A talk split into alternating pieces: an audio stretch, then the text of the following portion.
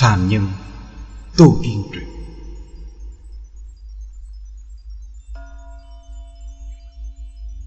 tác giả, vòng ngữ người đọc, thành lâm. Chương 22 sinh tâm ma.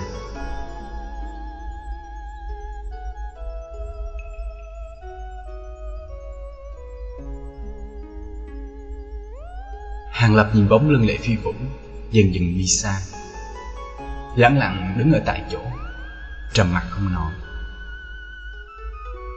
Vừa rồi, Sau khi hẹn giữa trưa ngày thứ hai để lấy thuốc, Hắn liền chủ động từ biệt Hàng Lập. Nói là phải đi về điều dưỡng một phen. Trong thời gian dài vừa rồi, Hàng Lập cũng không hỏi tới nguyên nhân Lệ Phi Vũ phục dụng loại bí dược này. Hàng Lập biết cho dù hỏi cũng không thay đổi được chuyện đã xảy ra. Nếu hắn thật sự không muốn tương lai của chính mình, Chỉ nguyện ý đổi lấy lệ sư huynh, Phong quan vinh diệu như bây giờ, Cho thấy rõ rằng Khẳng định hắn có nỗi khổ Mà không làm như vậy không được. Không ai lại tự nguyện tự sát, Cho dù có được trả một cái giá rất cao, Cũng không ai tình nguyện đi làm như vậy nếu đem sự khó xử của hắn nói ra, Tức là sẽ một lần nữa, Và vết sẹo đang nhanh chóng khép lại của hắn, Để cho máu chảy đầm đìa.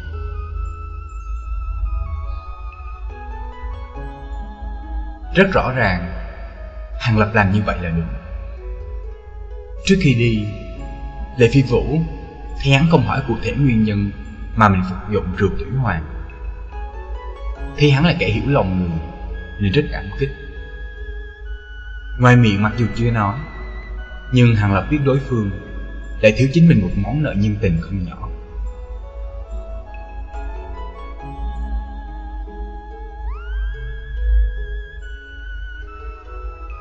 Hàng Lập chuẩn bị tuân thủ ước định của hắn.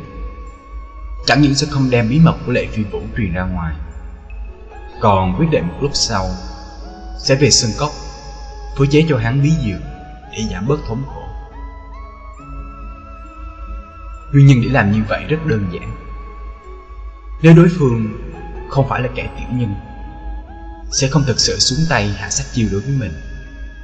Vậy chính mình sẽ để cho đối phương thiếu mình một món nợ nhân tình lớn hơn nữa, Để cho hắn sẽ không để cự tuyệt yêu cầu của mình.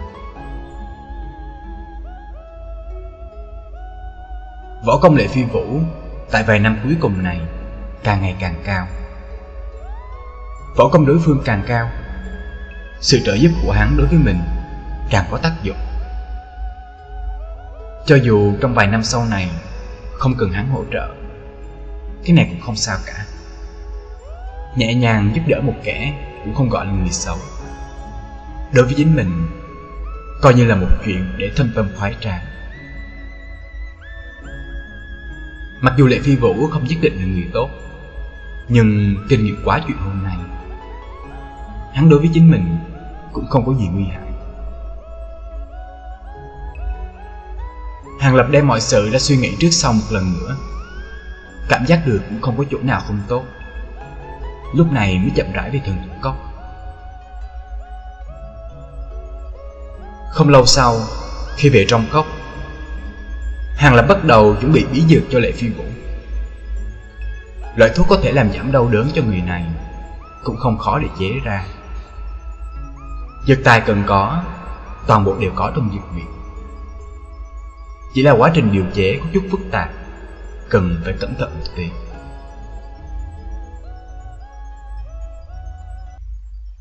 Trải qua một buổi chiều bận rộn, Hàng Lập đã chế xong 5 phần thuốc Để Lệ Phi Vũ dùng. Không phải không thể phối thêm một ít nữa. Hắn chỉ là hy vọng Sau này hàng năm, Lệ Phi Vũ đều đến lấy thuốc để cho hắn sẽ không nhanh chóng quên đi món nợ với chính mình. Tới đêm, Hàng Lập đột nhiên không theo thói quen bình thường của mình. Ngồi ở một chiếc ghế trước cửa phòng mình, ngẩng đầu lên nhìn bầu trời đen kịt. Nhìn ánh trăng sáng, tự hỏi điều gì đó. Hàng Lập đang hoài niệm thân nhân trong nhà. Hắn rời đi cha mẹ mình đã hơn 4 năm. Từ khi hắn lên núi đến nay, cơ hồ mỗi ngày đều khổ khổ tu luyện khẩu quyết. Căn bản là không có biết việc của gia đình, cũng chưa bao giờ xuống núi về nhà. Chỉ là mỗi tháng, nhờ người khác đem đại bộ phận bạc của mình nhận được đem về nhà. Mà hàng năm, hắn chỉ thu được một phong thư báo bình an do Trương Thúc hay cha mẹ viết. Nội dung thư rất ít, ngoại trừ nói cho hắn biết mọi người trong nhà đều mạnh khỏe. Các chuyện khác cũng rất ít nhắc tới với hắn. Chỉ là biết cuộc sống trong nhà so với trước đây thì tốt hơn nhiều.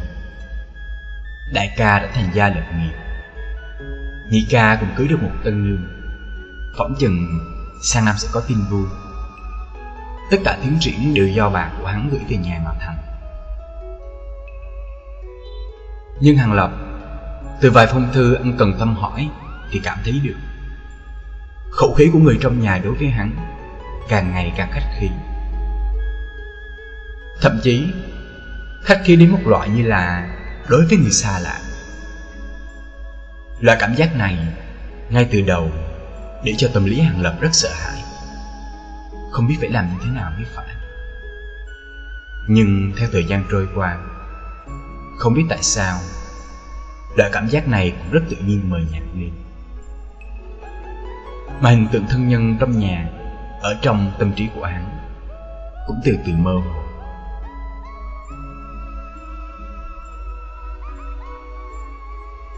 Hắn cũng chỉ trong một đêm như hôm nay tại tình huống xúc cảnh sinh tình mới có thể hoài niệm thân nhân trong nhà.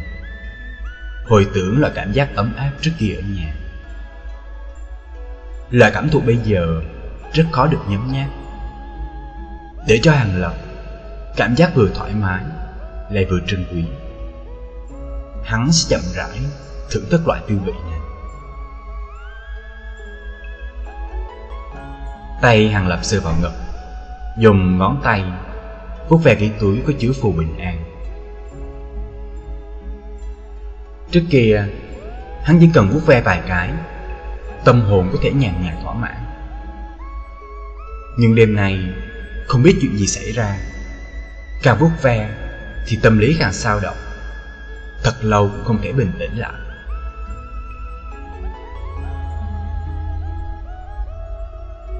Tâm lý hàng lập bây giờ có một loại cảm giác buồn bực, không nói nên lời. Không có cách nào để khống chế tâm tình của chính mình.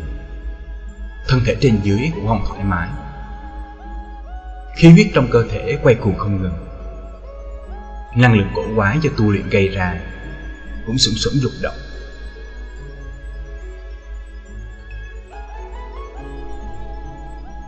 Tẩu hỏa nhập ma. Mấy chữ đáng sợ này đột nhiên xuất hiện trong đầu hắn hàng lập đứng lên, hít sâu một hơi. Bắt buộc chính mình tỉnh táo lại. Bây giờ mặt đại phu không có ở đây. Hắn chỉ có thể tự mình xử lý nguy cơ. Chính mình vô duyên vô cớ. Tại sao lại tẩu hỏa nhập ma? Hàng Lập cảm giác được có chút điểm buồn bực. Mặc dù bây giờ không phải là lúc tìm căn nguyên vấn đề, Nhưng từ căn nguyên vấn đề Tìm ra được nguyên nhân tạo hỏa nhập ma Mới là phương pháp giải quyết phiền toái tốt nhất.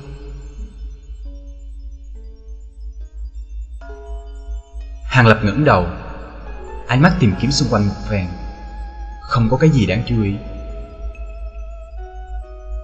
Hắn dùng tay phải sờ sờ trên người mình, Tay chạm vào một thứ gì đó. Hắn hạ ý thức nhìn vào vật này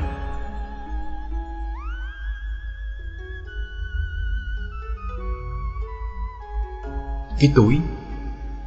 Phụ bình an. Tên mấy đồ vật này lóe lên trong đầu hàng lập. Chẳng lẽ là nó gây ra phiền toái? Hàng lập không dám khẳng định. Nhưng bây giờ không có cách nào tiếp tục do dự. Trạng thái cơ thể không ổn. Tùy lúc, đều có thể mất đi quyền khống chế cơ thể. Hàng lập quyết đoán cầm cái túi vứt đi thật xa. Không đúng Trong đầu càng lúc càng khó chịu. Khí huyết quay cuồng càng thêm mãnh liệt. Hàng Lập miễn cưỡng trấn áp dị động trong cơ thể. Dù con mắt tràn ngập tơ máu, Nhìn chằm chằm cái túi. Hy vọng có thể tìm ra nguyên nhân Làm cho mọi chuyện trở nên không ổn.